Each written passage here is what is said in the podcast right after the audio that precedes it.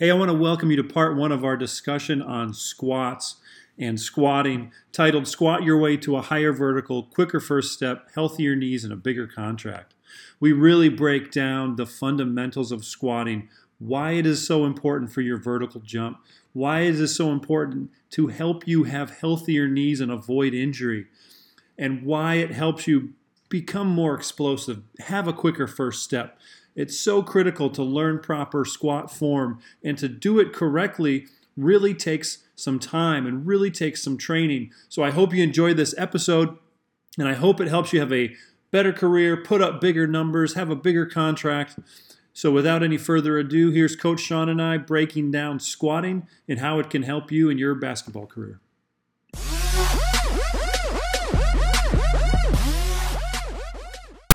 So, what is up, elite hey, training for basketball? Sean, welcome. How are you? I'm doing great. How are we doing? Very good. Very good. It's a wonderful day. Beautiful day in the neighborhood, as uh, Fred Rogers used to say. um, what's up with you? How's your training going? I know we're not, uh, you know, we don't work in the same place anymore, so we don't get to talk much.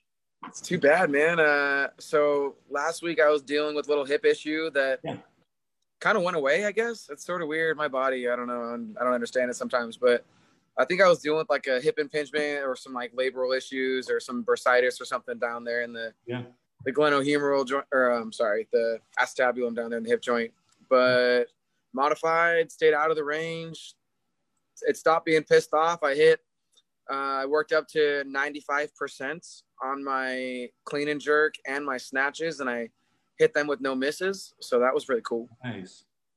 What does it feel like? Because I haven't seen you miss that often, you know, and I've, I've seen you work out plenty of times in the gym, but uh, yeah.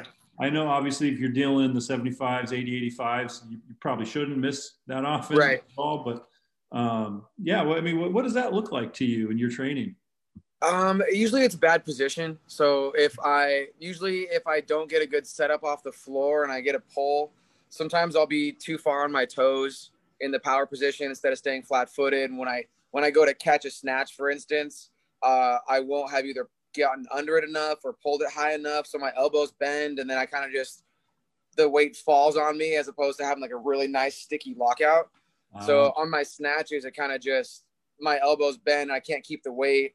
I uh, I put one on my Instagram story where I actually try to hit. I was having a bad day, bad sleep, bad food, um, and I, I I lost one over, and I had just enough wherewithal to catch it on my back like a squat, and it was wow. I could have hit me in the head and yeah conked me out, but uh, um, yeah, normally it's just out of position. If I'm not properly balanced, I'll just I'll throw the weight behind me, or if it's a clean and jerk, um, usually it's the jerk that I'll miss, and I just won't get the lockout on the elbow or the shoulder, and so it's squishy when I try to stick it, and then yeah. the weight just comes back down on me, and I just have to run away from it people uh, people really get frustrated with those lifts, but you know, I've I've tried to tell people like it's an Olympic sport by itself. Oh. Like, relax. yeah, it's tough. It's tough. It's I'm yeah. the same boat. I've tried to, you know, people that are new to it, and they're like, I can do that. I can do it. Yeah. And then you know they're they do it and then you know they might complete the rep but there's a few things that are missing in between or like yeah. you see a lot of really strong people they try and they try and do olympic lifts and they can do it but it's like man you could double your weight if you had it like this right there's so many technical aspects to that lift and they happen in you know what four tenths of a second whatever yeah small is. yeah uh, yeah it's a it's a it's a feat unto itself just to pull that thing out uh, my training's going good i uh uh, I'm on, gosh, uh, today I did posterior chain and A was, the A series was seven sets of wide stance good mornings. And the B series was four sets of, of RDLs. So you're crushed posterior chain. My, my back was already pretty tired from, from squatting pretty big last week. Uh, bent over rows, two series of them yesterday. So it was a tough day. I, I my, the weight wasn't there, but, uh, but I feel strong, feel hey, good. Looking good, feeling good, doing good. That's all you can ask for. That's what it is. So um, I want to get right into it. Um, we're going to talk about squats today. Now, me and you both, this is our wheelhouse. We love squats. We love teaching squats. We love, love squatting ourselves. Um, I guess it's, yeah, I wasn't planning on this, but what is your squat PR? I'm curious, or, or ballpark it if you don't know. Um, That's a good question. My my high school squat PR is still my all time best. Okay. I had hit 405 with knee wraps in a pretty good spot, I think. Yeah. Um, last year when I was training really hard, I hit uh, 375. Cool. Um, no spot, and then I had a, a ball measuring my depth. I had a little uh, medicine ball on one of those Yeah. little square step risers. Yeah, that's Um, always kind of a um, the asterisk in terms of asking people what they squatted. Like, how far down Yeah. did you go? My ankles don't bend, so parallel is about as good as I get. So Yeah. if I can get back at least a parallel, I'm happy with it. Cool. Yeah, I think my PR is maybe 355 if I remember right. Back when I was squatting, I did that early on this year during COVID. You got those long legs. Yeah, yeah. Squatting's tough for taller lifters. Pulling's a lot easier, but uh, Yeah, for sure. Squatting. And, uh, and my my coach right now, he has me doing. I haven't done a deadlift in at least three months, and, and that's really one of my favorite lifts. Yeah. Uh, but uh, but no, we're doing all squatting. So um, I want to go right into it. Let's. Um, I'm going to share my screen here because there are some things that we need to learn and know about, and one of them is the biggest thing that I want to just lead right off with and get it out on the table and Yeah. out in the open is you got to squat to depth. Now you just heard Coach Sean talk about some limited ankle mobility. Um, you did have an ACL tear as well, right? Meniscus. You kind of trashed your Yeah. knee. Yeah, Yeah, I tore so- my tore my ACL three and that uh, what year? 2017. I don't know what year that was anymore. Yeah. So I'm not totally um, opposed to partial range of motion squats in certain scenarios and for certain people, but full squats, um, I like to use uh, the, I, I have always said full squat is redundant because a squat to me is going all the way down. So full Yeah. squat is just a redundant term, but we're going to use the term, that term here. Um, and it's really important. So uh, if we're just reading here, full front and back squats have many applications for athletes, including a better transfer to vertical jump than partial squats. For instance, in the Bloomquist study, training deep barbell back squats led to an increase in vertical jump height of 13% compared to only a 7% gain in the partial squat group. And then a 2012 study from Hartmann showed that a 10 week deep squat program led to an 8% increase in the vertical jump compared to a quarter squat training group uh, that experienced no increase in jump height. So we're working about we're working with basketball players. We're talking about uh, optimizing our performance on the basketball court, and uh, yet most basketball players that I know, most basketball players that I've seen, do not squat to depth, and they are doing themselves a tremendous disservice. And you know that's one big, I think, green light moment for basketball players is wow, we can increase my vertical jump. I need to squat all the way down. Um, but if you look at some of these other things, uh, full squats uh, build stronger, bigger legs. Uh, full squats train the lower back for stability, building a more athletic body. I've talked a lot about back strength is really important, especially playing defense, on ball defense, um, being down in that position. If your back is weak, you'll just start falling forward and keep falling forward. Um, full squats build bone and are safer for the spine. Most people think it's a detriment to your spine, it's a detriment to your knees. It's, it's the unhealthier way to squat, but in reality, uh, and, and we're not going to read all of this, but uh, in reality, it is better for your spine. Um, it's better for your knees. Um, again, they're talking about these different studies. Um, squatting low to break PRs and explosive activities like jumps and sprints. Um, and then full squats require superior flexibility. All right. So we're going to, and, and here are the references. I mean, it, it's not like it's not science. There's plenty of science supporting this stuff. So, how do we squat? And Sean, how have you worked with clients who maybe come in and they're like, oh, I'm not supposed to let my knees go in front of my toes. Oh, I'm supposed to sit back in a squat. I, I shouldn't go all the way down, blah, blah, blah. Or someone who physically can't do it. How do you work with those, those contraindications and those kind of objections? Um, I mean, first things first, I do a little baby squat assessment. I just say, hey, let me see what your body weight squat looks like. Sometimes it's weird. Sometimes weight makes it better. Um, usually, I just want to see what their what their general pattern looks like without me really giving a lot of cueing. Um, some people have really nice squats, and some people have some weird janky thing they call a squat. Um, but first, I want to look at the mechanics. Um, I'm usually looking for like an even break at the hips and the knees, kind of at the same time. Um, and then I'm usually looking for my shin angle and my torso angle to match each other as I go down in my squat.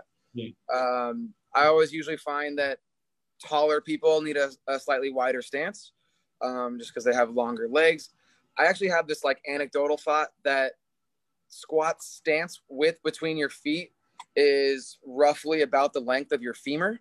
So if I like measured my femur from my hip bone to my kneecap in length, I feel like that seems to be just anecdotally. I haven't like mapped this out, but yeah, it makes sense for taller people to have a wider stance because they have that longer uh, that longer femur.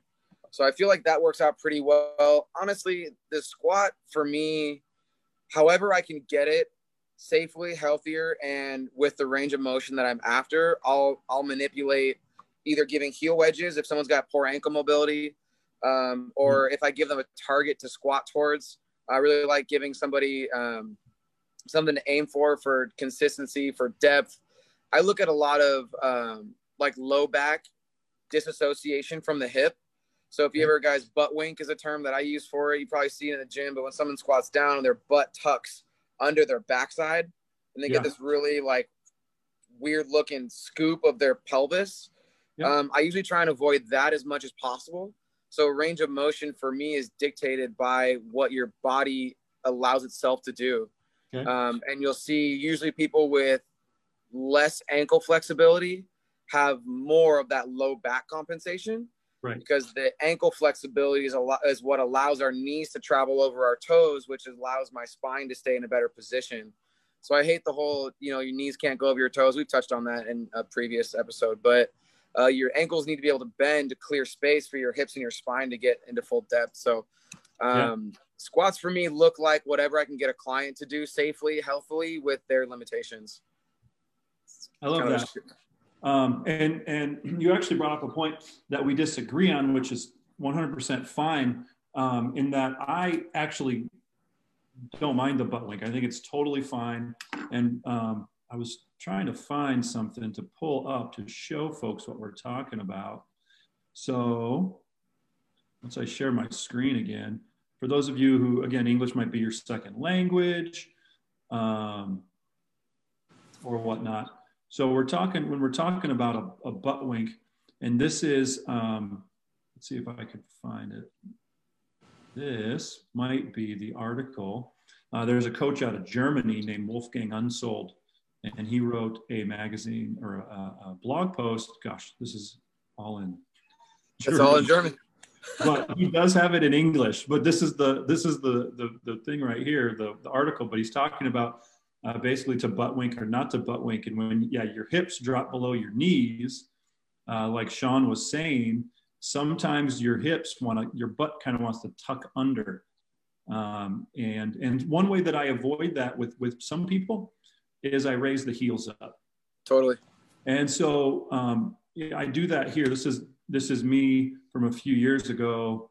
Um, brought my heels up a little bit and you'll see very minimal, even maybe not even there at the bottom yeah. Uh, of a butt wink. And that's one way to avoid it. Um, however, the, the, butt wink, I, I, think, has its advantages. I think it's uh, beneficial and it teaches your body, again, moving through a full range of motion and whatnot. Um, but uh, uh, going back to angles, this is what you were talking about. So, yeah, ideally, like you said, we're looking at pretty much parallel lines here at the shin bone and the torso. Um, so this line and this line. And I've actually seen people who have mobility, very good mobility. Um, this, just like this guy, is actually uh, a higher angle or a shorter angle, I should say, than this angle. Um, yeah. Have you seen that? Have you noticed that too? Um, well, the the knee angle as opposed to the hip angle, I think would determine on the bar position because I get I guarantee if you got this guy with the bar on his back, he's gonna uh-huh. have a a great a smaller hip angle. He's gonna be leaned forward more in his right. approach with the bar on his back. But I mean that's the whole benefit of a front squat is to keep yeah. a more upright torso angle to stress more of the knees. So yeah. whichever joint is working at a smaller closed off angle is the joint we're getting the action through. So front squat for knees, back squat for hips and glutes is kind of my general disposition, but yeah whichever has a greater. Point. We're looking at a front squat here, not a back squat. So let's let's break down. Let's start talking about. Um, let's just start at the basics when we're talking with a squat. Um, what I like to have people do is I want people to approach the bar, um, grab it with two hands, pretty much right over the elbows. Um, you get under the bar and you lift the bar with both feet under the bar. I see a lot of people do the staggered stance, and it might seem like a, a silly thing, but even those things, I want both feet under the bar, prop the bar up. You should only have to bend your knees a little bit to get that bar off and stand up. You never should have to stand up on your tiptoes and reach to get it on or off the rack. Um, like Sean said earlier, so once we have the bar on our on our back, um, one thing I like to make note of: if you reach in the back of your neck, you can most people can feel a little bone on the bottom of your neck, on the base of your neck. Okay, right down here. That is your C7 vertebrae. That's your seventh cervical vertebrae, um, the lowest in your in your cervical spine. After that, it's thoracic.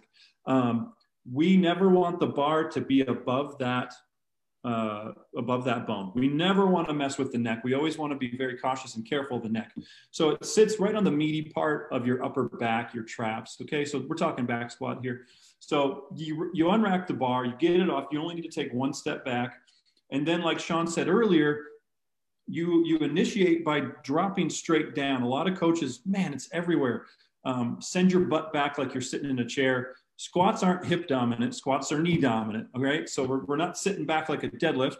Um, we're breaking the knees and the hips at the same time and just dropping straight down. We're initiating more with the knees. Sit on your heels. Yeah, we're initiating more with the knees than with the hips, like a lot of coaches like to say nowadays. Um, there are some benefits to a hip dominant squat, and, and you might see some power lifters and whatnot, blah, blah, blah. But we're not going into that because we're athletes, we're basketball players.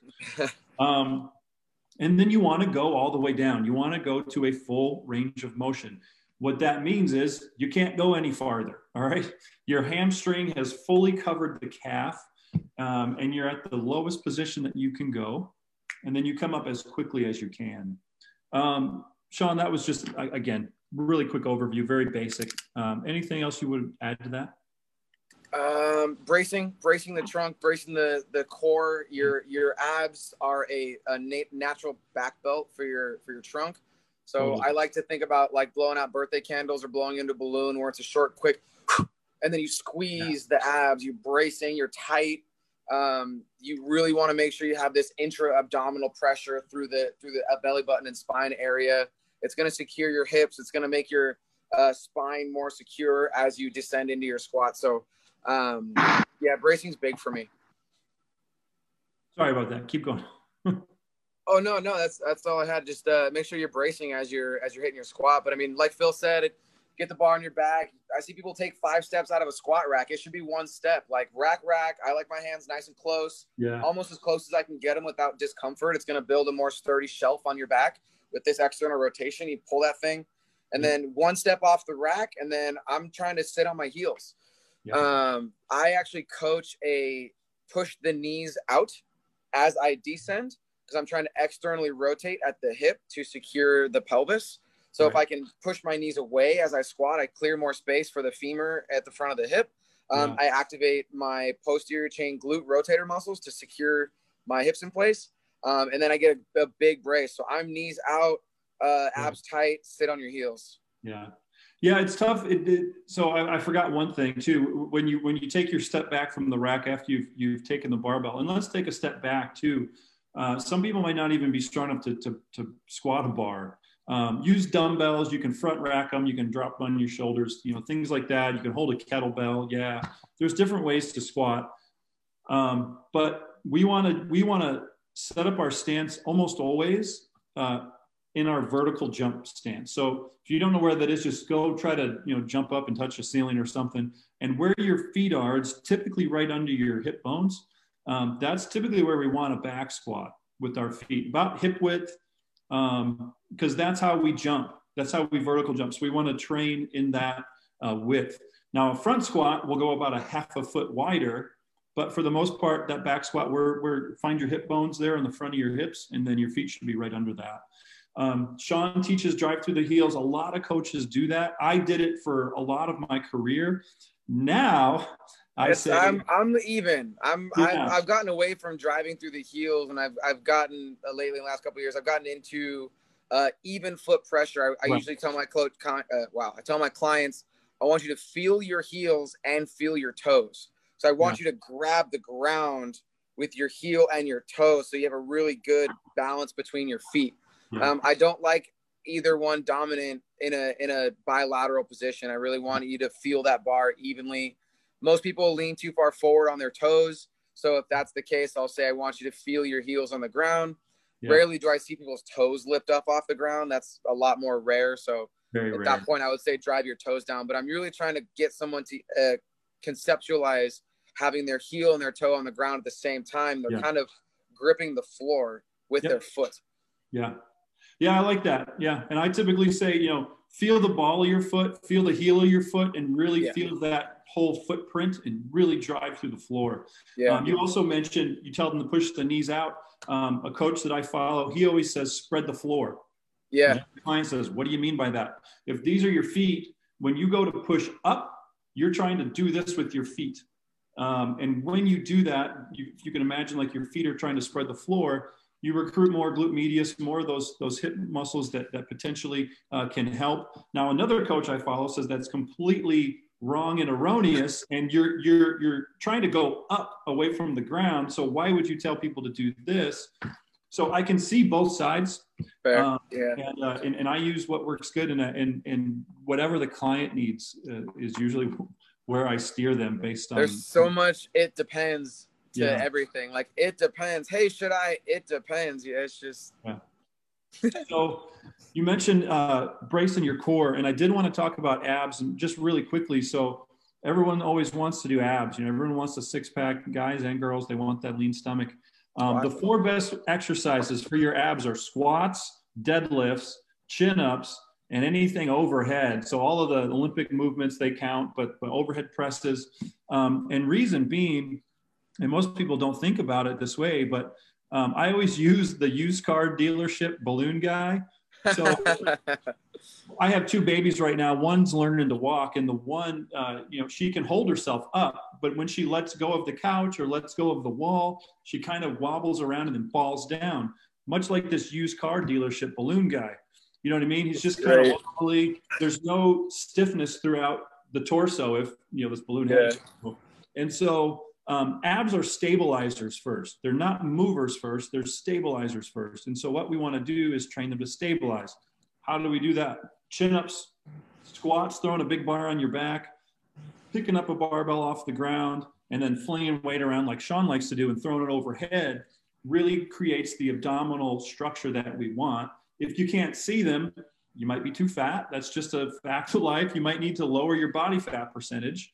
Um, uh, or we just need to train them a little bit more and, and, and make them you know grow They're, they, they can grow and uh, atrophy just like uh, any other muscle can so uh, that's what i wanted to talk about the, the abs real quick uh, do you want to add anything to that um, no, I mean it's it's you think of a teepee, you think of any sort of like building structure where it's a vertical piece. Like imagine that's your spine. Usually you have a tower, it's got wires coming yeah. off of it and like a really wide area, and that wideness is the support network, and that teep that you know vertical structure is your spine. So um, they work together to keep your back in a better position. Yeah. Um, as long as you're squeezing, you're bracing. Um, I like to kind of have like a bracing sequence. I'll squeeze the butt cheeks first to neutralize the pelvis. Once the pelvis is neutral, then I'll brace the abs. Yeah. Um, some people like to arch their back or something, and they arch, and then they're out of position, then they're locking in a bad position. So I usually say, squeeze, stand up tall, put your feet under your hips, uh, squeeze your butt cheeks to level out your pelvis, and then brace your abs off of a level pelvis. Yeah. One thing I'm looking for too, as we're going through the squat, is um, the barbell. I'll show you from the side. This isn't probably the best example, but the barbell needs to stay over your feet. So, um, and I'm going to talk about this in a minute uh, for a different reason. Um, well, let's move it forward. Let's see. I have a, a I have a full squat here somewhere. I have an Instagram video I actually just posted. I have an app on my phone that measures bar path. Okay. It's a it's a perfect side shot. I don't know if it's a. Oh yeah, you were you were showing me that. I think I downloaded that Iron Iron Path, right? Iron Path, yeah. So um, it's tough to see directly from the side. I wonder if Gary here moves to the side, but but when he does, if he does, that barbell should always stay over my feet. Anytime it travels in front of your toes, you're asking for a problem. You're creating and causing your back to, to work too hard. Um, the other thing with which I'm not doing correctly here is I always uh, am trying to get uh, my clients' elbows to stay under the bar. If you can imagine being here versus really externally rotating the shoulder and bringing the elbows under the bar, it lifts that first rib up and it keeps your, your, your torso much more vertical uh, than if you would otherwise. So um, bar needs to stay over the feet. Elbows need to stay under the elbows need to stay under the bar. And uh, and again, being basketball players, we need to train those type two muscle fibers. So when you stand up, it should be as quickly as possible. Um, every time, every time as quickly as possible. So while I got this open, um, we talked about how to increase your vertical jump and why squats help and, and, and full squats help for sure. But um, again, if you look at what the vertical jump is, it's a test of the uh, anaerobic power of your body, your lower half primarily. But um, so the more weight we can throw on a bar and train our nervous system and train our muscles to basically move, then when we remove the bar and just go and move on our own against our own body weight and against gravity, it becomes that much that much easier, that much better. So I posted this just the other day. Um, I'm doing quarter squats here uh, in, in my A series with a two second pause on the rails. And we know that you, you lose. Um, so when you are going down in a squat, when you are, are stretching or lengthening the muscles, you are creating basically potential energy. Um, and that when, if you think about a jump, you're never going to go down. Like if you want to jump up to grab a rebound, you're never going to go down and pause and then jump. You're just going to counter move. You're just going to go down, up uh, as quickly as, can, as you can. You're basically loading up the spring, and muscles work better when they're stretched right before they're used. It's called the stretch shortening cycle. So when we eliminate that, you lose 55% of that uh, potential energy in one second, 85% in two seconds, and 100% in three seconds. So basically, we don't have that stretch shortening cycle. And now it's all reliant on how much strength I have. So that's about as low as somebody goes when they when they go up for a dunk or whatever, maybe a little bit lower. But um, I like this movement pattern for basketball players. Um, one, because it stops making them whine like a little bitch about squatting all the way down. Okay. Um, two, you can put a whole heck of a lot of weight on the bar. It makes you feel big and strong and awesome. Um, but that's also just that quarter squat motion is, is about the, the, the distance down that we go for for vertical jumping. So we're really, I'm really training. You can see veins popping. Up. Like I'm, I'm working hard, um, but you can really throw a lot of weight and, and have fun with it. But it is important. We then do the half squat. So now I'm doing a half squat, also with the two second pause. I'm coming up as fast as I can. I go down in two seconds.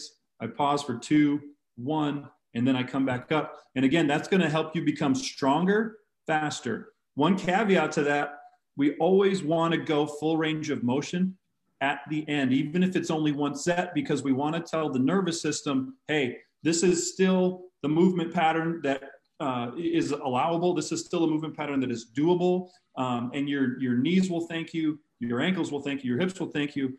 But it's the fascia that's remembering these patterns, and the fascia can actually shut down ranges of motion in a movement pattern that, that isn't used. Oh, there's Dovis. so, um, so you want to make sure at the end, if you are quarter squatting or half squatting, to get a full range of motion squat in there at the end.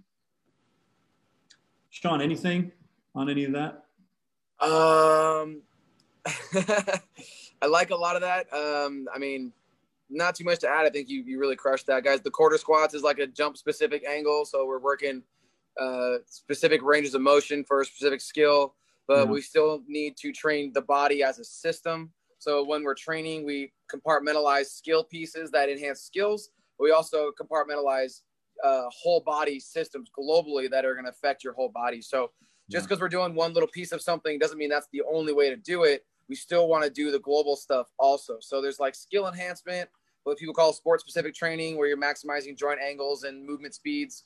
Um, but there's also still you have a whole body that talks to itself and is coordinated within itself. So we want to make sure that we're um, doing all the full range of motion too, and making sure our nervous system um, is recognizing that full pattern. So I, I, agree with everything pretty much you said in there. And uh, I did a change of direction video a while back. It's on YouTube. Uh, you can check it out. But in that video, I reference a study that says um, when we're changing direction in a basketball game, and males change direction about a thousand times a game, women about 600 times a game. So you're doing it an awful lot. Um, but when you change direction, the forces that are going through your joints and through your muscles is up to two times your body weight. So what I like to, I use that as a reference point for how strong do my athletes need to be? They should probably be able to move 2x their body weight. Um, I like a 2x deadlift for uh, for for males. So if you weigh 100 kilos, you should be able to deadlift 200 kilos. That, that's just a given. Um, squatting, I like 1.5 times your body weight. But just like with that quarter squat I just did, that was well over 2x my body weight. So there are ways to train uh, the squat pattern at 2x your body weight, even though we're not going full range of motion, but eventually we potentially could. Um, so we're trying to get to a 2x body weight, ideally, uh, squat and deadlift. Um, and if you're at 1.5x for a squat, I'm not going to be mad at you. as long as you're squatting what do you have any norms? Do you have any any numbers, any percentages, Sean? You like your athletes to get to? Um, I'm with you on that. Uh, I think I have a lot of the same feels that you have on that. I think two x. If you can, if you could squat double your body weight, that's ideal. I usually try and say um, deadlift two and a half times, squat two times, bench one and a half times. If I'm just picking the big common lifts that everybody likes to do. Yeah, yeah. Uh, just as a general number. Um, yeah, not not too specific. I mean, everything's so dependent on the person. Like if you're longer versus shorter, if you're got more bounce versus more strength. Sometimes sometimes some guys have a really great, you know, top end vertical jump, but they're really weak at the bottom position. So I'm finding yeah. positions that we can maximize. But um, it's a lot of depending. Again, a lot of depends. But I like that two times as a general rule of thumb. I like working that quarter squat. I like working the full squat, mostly for different purposes, right? Depending on what our goals are. Um, you you saw me in the video wearing a wearing a um, a belt. I don't normally wear a belt. That set was to four. Uh, all of those sets were four, maybe five, and so um, I typically will grab a belt if I'm if I'm under five reps. Um, I said earlier in the beginning of the show, my back's been pretty pretty stiff, pretty tight. So so I did throw a belt on. But if you're training at six reps or above, um, you really want to take advantage and get your abs stronger too. That belt is literally taking the place of your of your abdominals, your original, you know, stabilizer belt. And so um, you want to you want to use it. You don't want to train with the belt. Uh, if you're going for PRs, if you're in the singles, the doubles, and the triples, maybe you can wear a belt like I did in the video. But um, for the most part, you know, avoid it. And then the last thing I want to hit on is mobility because um, it's so important. Sean mentioned it. I referenced it. And as, as weird as it sounds in today's modern world, I do not stretch. I don't care for it. I don't encourage it. I don't need it. If someone enjoys doing it and it, it's a, a stress reliever and it's a calmer, like a yoga class, that's fine. Wonderful. I think there are good benefits to it. But um, I don't think stretching is going to help you get deeper into a squat. So, how do we get around that? Um, the front foot elevated split squats into the split squats into the rear foot elevated split squats. We're training through a full range of motion. We're relearning at the hip, knee, and ankle how to go full range of motion. Um, and so that's really important is to, to do the unilateral or the single leg movements um, and improve your mobility there. Um, another way that I do it is, again, it's fascia that's going to restrict the mobility. And so we need to retrain the fascia that those full range of motions are possible. So just hang on to some rings or a TRX rope or, you know, the door handles on a, on a door and, and squat all the way down with some assistance and retrain. And then over time, you can, you know, use whatever you're holding on to less and less. So you're, you're taking the training wheels away um, and then you'll potentially be able to um, get full range of motion. But there also might be some, some limitations you might need. And there's some soft tissue work, some ART, um, other things like that, that could, you know, some fascial stretch therapy, FST, things like that, that could really benefit you. Um, but, but in the meantime, um, the very first and easiest way to, to still squat to depth if you don't have the mobility is just to elevate your heels a little bit. Throw some 10 pound plates, throw the, the, the wedges under your feet, Um, and that we're again we don't we don't have time for it, but it's basically going to allow your body to get all the way down. Um, it will also eliminate the butt wink. When you raise the heels, it eliminates the butt wink, Sean. So uh, I do that a lot with clients um, just to simply uh, make them not have such a sore back, but also make sure that they're getting all the way down full range of motion with no complications or restrictions. Yeah, definitely. Yeah. Um, another technique if you if you don't have wedges or like that available to you, uh, yeah. sometimes a quick little massage or foam roll, and like uh, for me when I do my clean and jerks, my front squat position, I get restriction through the triceps and through my lats, trying to get my elbow up for like, yeah. a good front squat. So just before my session, I take one minute and I foam roll my lats. Um, yeah. The myofascial release, what he's talking about is the fascia being restrictive. You foam roll that, you create some pressure through there. It kind of turns off that signal to the brain, says, okay, I can relax this signal a little bit with the pressure and the compression from the foam roll. Um, so you can get an acute range of motion increase. Same with your uh, calves. If you want to do that to your um, back of your calves when you're doing your squats, you can get actually a little bit of range of motion from just doling and dampening the sensory reflexes um, from that fascia, from that muscle group. And while you're foam rolling, you could hold your phone out and get some pretty good selfies and post them to your Instagram story beforehand. Oh, yeah. Take advantage of the time. Because if it didn't, if there's no photo or video, it didn't happen. Is that right? Didn't happen. totally kidding. Um, cool. Any last words? We got to run.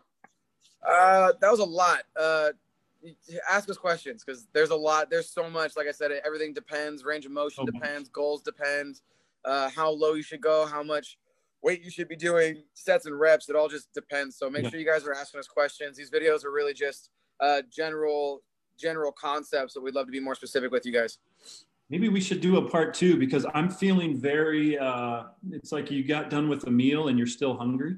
Yeah, uh, I'd definitely I, be down for a part two. I feel like there's so much we didn't cover that we very. I'd well love to talk about like Stu McGill and kind of the spine yeah. biomechanics and kind of the rationale I have for the butt wink and the the hip position, and yeah. we can get into like you know body anthropometrics and bone adjustments and how people have different shaped bones that allow them to get into different positions. So. Uh, people feel bad when they can't do what somebody else can do, and I'm like, he's got a different bone structure than you, man. His yeah. hips are shallow. He can get low. You got deep hips. Like, you're made to rotate he's made to squat like there's different nuances in the anatomy that allow us to or not to do certain things and i think that's worth um, kind of describing and helping people realize what their anatomy allows them to do we'll have to do that maybe uh maybe two weeks we'll uh because next week we're good so maybe two weeks from now we'll uh okay that'll be a good idea maybe if anybody wants to add in questions or comments on things they want to see in part two that would help us out a lot yeah, that's a good idea. Add some questions. Please comment below. Please, um, you know, join the group if you're seeing this elsewhere, not in our Elite Training for Basketball group on Facebook. Just search Elite Training for Basketball, um, and uh, and get squatting and get strong in the squat. You'll see your vertical jump go up for sure, as well as you'll just feel better and stronger all around. Yeah, some squats are better than no squats. Yeah, yeah, it's true. All right, coach. We'll see you. Thank you so much. All right, thank you, Phil. Yep. See you. See ya.